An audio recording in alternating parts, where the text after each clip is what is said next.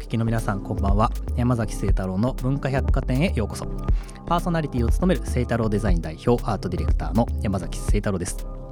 今週のゲストも先週に引き続き公益財団法人日本デザイン振興会理事の矢島真嗣さんに遊びに来ていただいてます。えー、先週はですねデザインという言葉の捉え方であるとか変化であるとかあとはグッドデザイン賞について、えー、お話をしていただきましたが、えー、今回は矢島さんからご提案をいただいたんですね。はい。文化にまつわるお話ということで、まあ、文化って言ってもねかなり講義ではありますし我々のこの番組も文化百貨店というね文化というテーマで、えーまあ、世の中のものをいろいろお話を聞こうというテーマになっていますので、まあ、そういった軸でざっくばらんにお話をしていこうかなというふうに思います。そんな文化百貨店ではメッセージもお待ちしています。Twitter、Facebook、Instagram ノートの公式アカウントをフォローしてコメントやメッセージを送ってください。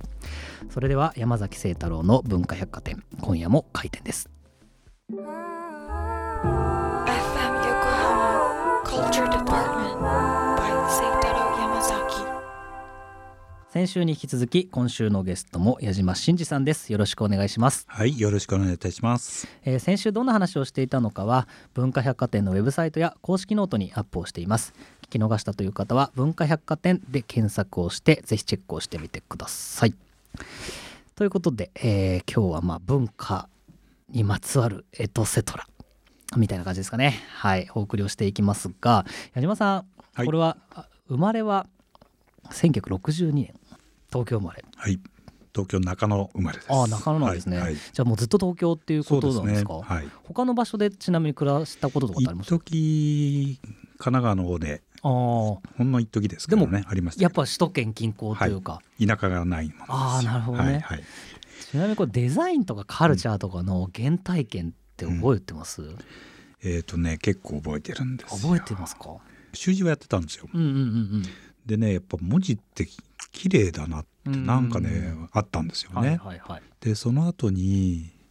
小学校のそれこそ美術の時間ですかね、うん、なんかこうデッサンみたいなのあるじゃないですか。ありますね、うん、でコカ・コーラのねロゴマークにね惹かれたんですよ、うん、へえあれを模写したんですよ。すごいですね。まあそこからあ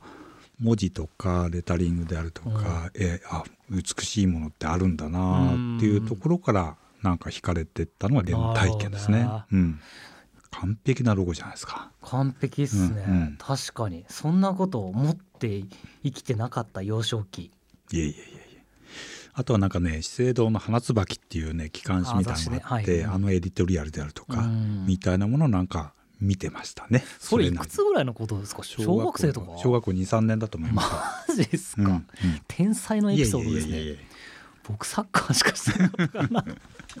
サッカーと演劇みたいな感じですけど。あでもね僕、美しいセリフとかはめちゃめちゃ覚えてますね。あありますよね。今でも覚えてるセリフとか、言葉回しみたいなのはありますね、あとアルファベットのねこうなんだ小文字の A ってってあるじゃないですか、うんうんうん、あの曲線に惹かれて、はいはいはいはい、なんか彫刻でなんか造形作ってましたね。あ本当ではい、じゃあ結構タイポグラフィーというか、うん、いわゆる文字、まあ、書道から始まるのもあるかもしれないです、はいはい、やっぱそういうのはあるんですかね。まあ、やっぱり基本はそこからスタートしてますね。美しさっていうのは。僕もね書道やってたんですけど、うん、書道って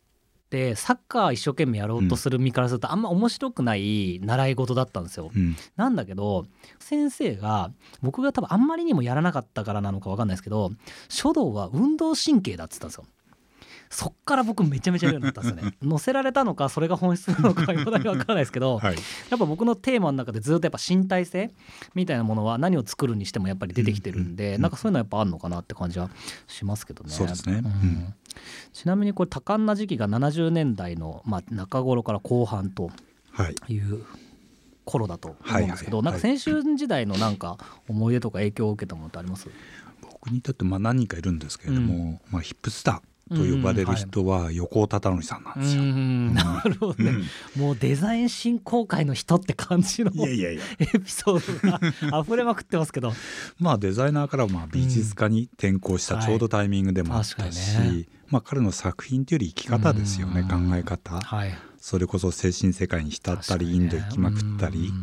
まあああいう人ってっていうかああいう存在みたいなものはやっぱ憧れでしたね。なるほどね、うん、横尾忠則さんって、うん、なんかどどういう存在ですか？我々世代からすると、うん、結構やっぱその美術家になってからの横尾忠則さんで、昔はなんかこういうデザインやってたんだよとか、うんうん、なんかやっぱ同じ時代の感じはやっぱあんましないんですよね。うんうんうん、それやっぱりね同時代的に体験しているので、うん、それこそモーリス・メジャールの舞台美術とか、はい、えっ、となんだっけなリサ・ライオンっていうね、うんうん、パフォーミングアートの、えー、方をモデルにしたライブペインティングとか、ずっと見に行ってたんですよ。やっぱりなんですよね、うん、なんか作る創創作能力の異様な高さ、みたいなものはすごい刺激的に受けてましたね。なんだその横尾さんしかり、うん。うん、なんだろうそれこそ荒木しかり、石岡英子さん光、ね、やっぱりなんだろうな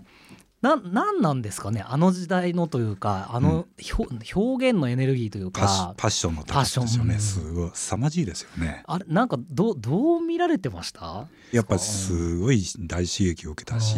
誰がこんなもん作ってるんだっていうものは、今とちょっとメディアの状況は違いますけれども、えー、直接一枚のポスターからも感じることはできてましたね。確かにね、はい、そうですよね。ちなみにこれ海外のなんか情報とかデザインとかカルチャーってどうどうです？逆に海外より日本の方が本当に面白い時代を過ごさせていただいてたんで、えっ、と海外の情報ってのはある程度は見てましたけれども、うん、それこそヨーゼフ・ボイフが来日した時とか見に行って、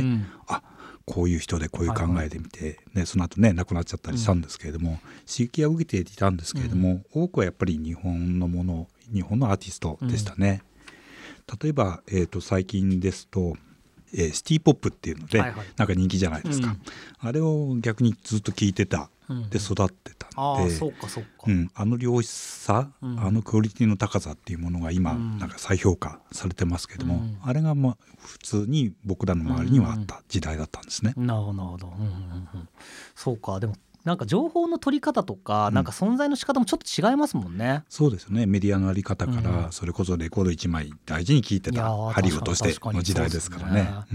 そうだ昔の方がやっぱりなんか掘る能力にエネルギーが必要だったというか、はい、文化度を高めるためにこっちも主体的に本気で向き合わないと、うん、その情報って来なかったじゃないですか、はい、今って結構どっちかというと切る方っていうか、うん、なんか余計なものをこう覗いていかないと一個が深まっていかないというか、うん、なんか真逆だよなっていうような感じはしますね本当に。まあどっちがいい悪いは別にしてね、別にして。やっぱ接し方は違うと思いますね。いろんなものを見てきた中で、なんかこう時代が変わってというかなんだろう例えばなんかアパレルだったらなんだろう黒の時代だったりとか、まあ、いろんなこうエポックメイキングな出来事っていろいろ体験されてきたんじゃないかなと思うんですけどなんか覚えてるものとか思い出深いのってあります？そうですね。先ほど山崎さんがおっしゃられた石岡英子さん、うん、えー、80年代後半からかな、うん、やっぱりパルコのポスターであるとか、はい、えー、ああいった渋谷とか池袋の、うんうんうん、まあ、いわゆる西部系の文化っていうのはすごく、えー、なんですかね。すげえもんが出てきたなというふうに思いましたね。音楽で言えばちょうど40年前かな、うん、えー、それこそ山崎さんの先輩である佐野元春がデビューした、うん、あのアンジェリーナのイントロ、はい、みたいなものはあ時代がっていうふうに思いました。うんなるほどね、うん、なんだろうな。なんか僕さっきからねずっと考えてるんですね。なんかその原体験みたいなってなんかどこだったんだろうって思うんですけど、うん、なんか全然覚えてないんだよなっていう。多分スポーツとやってたんでやっぱなんかプーマはかっこいいなとかなんかそういうのは思ってるんですけど多分その今の講義にブランドを僕ら設計していくじゃないですか。マイナスマークだけがあってもダメで企業だったりとかブランドの人格みたいなものをまあデザインで形作って世の中に当てていくってことだと思うんですけどなんかまさにそういうものに当てられてたような気がしますね。うん、なんでマークももちろんいいなって思ってたんですけど、なんかあれのベンチコートのセンスだったりとか、それを着てる選手だったりとか、っていうものになんかこうスポーツっていうものを通じて当てられたっていうのがなんか一番最初な気がしますね。だから今こういう統合型のデザインやってんのかなとかかもしれませんね。うん、ってなんかちょっとね思いましたけどね、うん、やっぱりその頃の影響ってすごい受けますよね。受けますね、うん、あと最近特に感じるのは音楽で、うん、やっぱりこう10代後半、うん、もしくは20代前半ぐらいで聴いた音楽って一生多分聴き続けるじゃないですか、多分多くの人たちが。それってやっぱりな何なんのかななんかやっぱ人格形成になんかつながってるというか影響ね、価値観のなんかね大事なところにつながってるんでしょうね文化ってね。うん。単純なこう記憶だけじゃなく、うん、なんかそこに紐づいた何かが音楽の魅力はそこにあるのかなというふうに思いますよね。なんか音楽とか、まあそのいわゆるフィジカルなものっていうんですかね、うん、なんか最近のレコードだったりとか、まあカメラの、あのアナログカメラだったりとか、なんかあの回転ってなんか矢島さん的にはどう捉えられてます？えー、っとなんていうのかな。単なるノスタルジーではなくて、うん、いいものはやっぱり戻ってくる、残るというふうに思ってるんですね。うん、ある意味こう新陳代謝っていうのはある方が正しいと思ってるので、えー、えー、変わるものは変わる、残るものは残る消えるものは消える、その中でやっぱりいいものっていうものをあれば、えー、それがある時ちょっとね廃れてもまた戻ってくるみたいなものが繰り返していく、はい、えー、のがなんか正しいのかなという気がすごくしますけどね。なるほどねそうっすよねなんか僕大学の専攻が写真だったんですよ。でギリギリ、まあ、フィルムだったんですね。で、まあ、4年間写真ずっとやっててで、まあ、1個のレンズを自分のものにするのに1万枚撮らなきゃダメだとか言われてでもフィルム代と現像代はまあまあ、ただっていうとあれですけど、まあ、大学に言えばやってくれたんで、まあ、それでやってたんですけどあの僕今アートディレクションみたいな仕事をまあしていて絵を決めるっていう行為の速度はフィルム写真で培われたと思ってるんですね。要はそのお金がないからやっぱ36枚とか24枚とかの中でどの瞬間に自分が世界を切り取るかっていう判断はあそこだなって思って。てるんですけどなんか最近それをなんかこういろんなところでしていた時に今って無尽蔵に逆に取れるじゃないですか。そうなんですよでそれをだから俺だからフィルムだとかって言ってたんですけど逆に多分そうではなくて、うん、無尽蔵に取れるからこそ1枚を選択する判断力みたいなものが多分必要になってて、なんでなんか相対的になんか環境の中でこうやっていることって実は違っているように見えるんですけど、表現にとって大切なものって必ずベン図の中に浮かび上がってくるというか、なんかねそんな感じがねしてるんですよね。確かに。まあ無尽蔵というかね多くの中が選ぶってすごい難しいことじゃないですか、うん、その人のセンスが絶対出るので、ね、そういったやっぱり経験値があるないは全く違うことになると思いますけどね。ね。うん、でもなんかね同じようなことを、まあ、今の若い子もしてんのかなとかって思うと、ね、なんか逆にクリエイティブとしては結構心強いというか、うん、なんかまだ俺もいけるかもしれないって思うというか なんかそんな感じはねありますけれどもね。だって一日でシャッターを押される回数って人類始めて以来最大の多分状況でしょ、うん、それがね動画になってきてますからね。そうですよ、情報量がめちゃめちゃ多いっていうね。はいちなみにこのデジタルの流れがもう一気に加速してきたじゃないですか、うんうん、なんかこの辺の功罪ってどう見た見られてます？正直ねわからないですよ、うん、っていうか、えーと、デジタルとかアナログであるとか、うん、えー、その区分けってあんまり僕の中にはないんですよ。えー、もしくはこうリアルと、えー、バーチャル、うん、そこの線引きってあんまりなくどちらでも一つのツールでしかなくて、ね、えいいものはいい、はい、え創造性の高いものは高いであって、そこをなんか分け隔てるっていうのはもともと持ってないのでデジタルだからであんまりないんですよね。あそうなんうん。言語が結構違ったりとかもするじゃないですか、うん、プログラムとかやってたとかそういうあれもなく。ないですね。ちなみにそれってなんでその考えに至ったんですか？なんか結構そこを区分ける、うん、まあ、特に年配の方多いような気がするんですけど。ですかね。うん、そこはもともとなんかないんですよね。あそう。それってあれですか、うん、そのデジタルアナログだけではなくて、うん、なんか世の中のその多様性に対するそもそものなんかスタンスみたいなところもあるんですかね？あるかもしれませんね。うん、なんかそうやって分けてしまうと考えやすいっていうところもあるんですけれども、そこって線引きがあってないようなものなので、ね、物のデザインことのデザインって結構みんな分けたがるんですけど僕はもう最初から一緒でしかないので、考えること自体がナンセンスかなというふうにはちょっと思いますけどね。なるほどね、うん、確かに物からことの時代へとかなんか流行ってましたもんね フレーズが。違うじゃないですかって思いますよね。確かもともとあるよことはっていうね、うん、感じですもんね、はい。なるほどありがとうございます。はい、えー、それではここで一曲いきたいと思います。矢島さん曲紹介お願いします。はい、えー、吉田美奈子の、えー、クリスマスツリーです。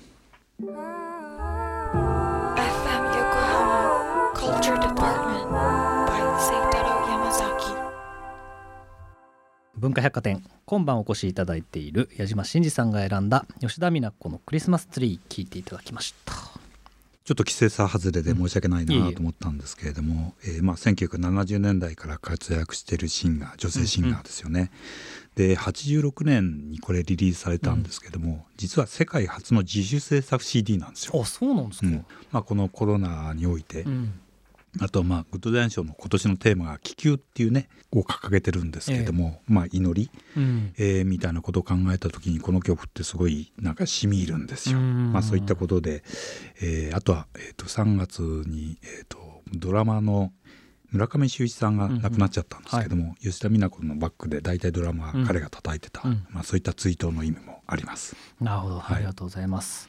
えーまあ、今ねちょっとお話にもありましたけれども、まあ、昨年からですね、まあ、世界中がまあ新型コロナにまあ、大きい影響を受けているということで、まあ、まさにねこの番組もリモートになったり いろんな収録形態をとって久々にまあスタジオでという感じなんですけれどもこれデザイン業界をまあ俯瞰して見られていてなんかどんな影響が出てきてるなとか何かありますか？当然まあ変わるんでしょうけれども、うん、ある意味まだ終わってない状態ですし、うん、えー、まあこれからどうなるか全く誰もわからない、ええ、みんなこう立ち止まって足元を見つめ直しているのは間違いないので、うん、えー、そこから本当に必要なものは残り、うん、えー、まあ、不要なものは、え消え去ってで新しいところに動くのかなっていうふうに兆しがすごい出てきてるように思いますね。うん、なるほどね。なんかなんだろう。こういろんなデザイナーとか、まあ、表現のをまあなりわいにする人のまあ意識みたいなものもなんかちょっとずつ変わってきてるような気がしていてそうですね。やっぱりあれですよね。なんかこう、まあ、ままさに今の話と一緒であれこれ終わ終わんのかなみたいな感じの機運はちょっとやっぱ出てきてますよね。もうまあちょっと飽きてるっていう部分もありますけれども、まだまだちょっと時間かかると思うので、なんとか乗り越えたいと思いますし、うん、その後どうするのかの準備を今のうちしておかないといけないかなっていうふうに思って、うん、で結構いろんなねデザイナーとかがこう、えー、地方にえー、拠点を移したりかなりしてますよね。うん、そうですね、はい、あの去年から本格的にやり始めたのは、まあ、まさに電気自動車の電気充電スタンドの会社を作って。会社を作って、はい、うん、まあそれ知り合いの企業と一緒に共同で作ったんですけど、うん、でそれを今一生懸命頑張ってるんですね。はい、でまさにそれってまあ僕車すごい好きなんですよ。車とかバイクとかすごい好きで、うん、でまあ去年からカーボンニュートラル宣言とか、まあ、菅政権の大量のまあ予算が出たりとかする中でなんかこのまんま全部が電気自動車になった時に、うん、今の電気充電スタンドが全部の車室に出たら終わるなって思ったんですよね。風景が。はいはいはい、でこれって多分なんか電線を空中に引いてしまった失敗をもう一回やることになるなと思ったんですよ。はいはいはいで海外とか行っていくとやっぱね長くて警戒があってっていう、なんかそれを僕らの時代でもし今動けば止められるかもしれないと思って、なんかそういうのを作って今まさに動き始めたっていう感じなんですけどこんなことをやるなんて10年前は全然思ってなかったですもんねやっぱり。っていうなんかその社会をちゃんと見なきゃいけないとかその中でデザインというものが何ができるのかみたいなことをなんか本当強く考えたような時期だったなっていうのは思いますよね。そうですよね、うん、それはまあ東日本大震災の後、うん、ねやっぱり今から考えれば大きく変わっているわけじゃないですか、うん、えー、そういったものを今回のコロナっていうのもすごい凄まじい影響を、うん、えー、人間に与えると思いますけどね。そうですよね。でそれとなんかね経済の動きがまあ必ずしも一致しているわけではないっていうのがね、はい、なかなかこの人間のこの社会のまあ難しいところでもあり面白いところだなというふうに思うわけなんですが、まあ、ちなみにこれデザインっていう意味が、まあ、どんどんどんどんまあ可変しているということはあると思うんですが、今後このデザインという言葉ってどういうふうに進んでいくなっていくと思われますか？まあこれだけ、えー、普通の言葉にある意味なったのもここ、多分二十数年のことだと思うんですよ。ただただまあこれだけ、えー、広がってきてさらに多分もっと日常に、うえー、なっていくような時代になってほしいと思いますし、うん、は間違いなくなっていくかなというふうに思います。その中でなんかで特別なものではなくもっと日常の中に溶け込んで、うん、えー、当たり前のようなものにデザインそのものがなってってほしいなというふうには思いますね。なるほどね。もしかしたらあれですよね。小学1年生の授業のコマに美術とか図工とかとは別でデザインっていうのが出てるかもしれないですもんね。そうなってほしいですよね。講義なものとして、うん、やっぱり創造性っていうのはやっぱり子どもたちにとって一番これからますます大事になってくるような、えー、状況ですからね。確かにね。ありがとうございます、はい、えー、最後のパートはゲストの方皆さんに伺っていることをお聞きしたいと思います。えー、僕山崎清太郎とコラボレーションするとしたらどんなことをしてみたいもしくはできると思いますか、えーまあ、山崎さんはデザイナーであるながら、えー、アーティストでもあるわけですよね。うん、はい、はい、で最近ずっとこう調べているのがですね、えーと、デザインとアートの境界、うんについてちょっとなんかいろいろ調べたりするんですよ。うん、で結構日本は独特なこうなんか変異を遂げているんで、うん、えー、その境界とかインターフェースを